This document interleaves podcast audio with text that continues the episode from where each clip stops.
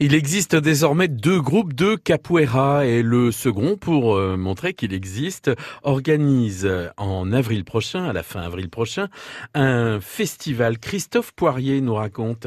Tout simplement, dans le milieu de la capoeira, tous les élèves, euh, tous les adhérents passent leur graduation et il se fait sous forme d'un week-end euh, où on invite plusieurs professionnels. Ils interviennent avec des stages et puis le dimanche, généralement, c'est euh, le dimanche après-midi, c'est la cérémonie où ils reçoivent leur euh, graduation sous forme de jeu de capoeira. Hey, capoeira, capoeira, capoeira, capoeira, capoeira, capoeira.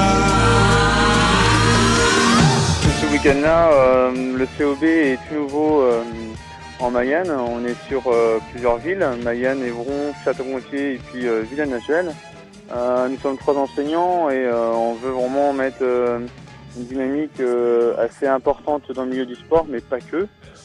Donc voilà, on fait venir plusieurs professionnels ce week-end-là euh, pour tous nos adhérents et les adhérents qui vont venir de d'autres groupes de France et même d'Europe. Euh, c'est de partager tout simplement euh, les connaissances de chacun par la capoeira. Un premier festival de capoeira les 27 et 28 avril prochains à Mayenne.